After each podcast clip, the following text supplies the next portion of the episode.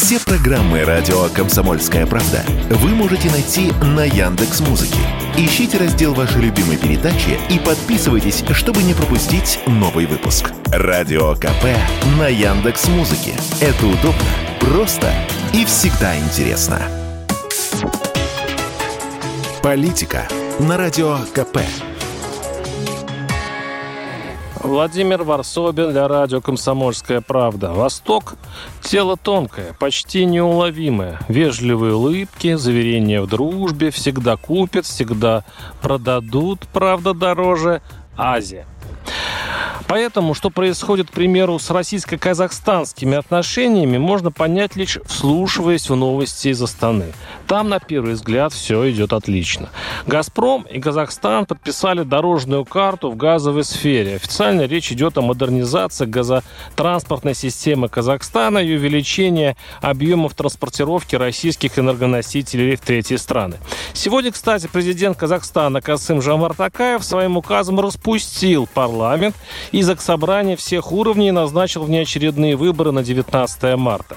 И теперь наш южный сосед как будто бы пробует себя в демократии, в настоящей, как обещано, Такаевым.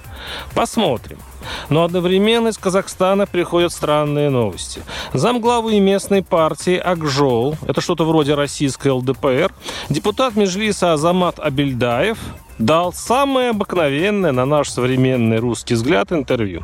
Казах поддержал Путина, заявил, что в Киеве правят нацисты, президента Владимира Зеленского украинцы должны свергнуть и предать суду. А никакой изоляции России нет, против нее лишь США.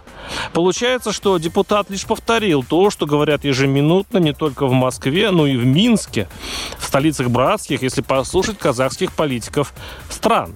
Но произошла странная вещь. Зам главы партии не просто исключили из фракции за это интервью, но лишили мандата, а значит всяких надежд на политическое будущее. За поддержку Кремля политика просто вышвырнули из профессии.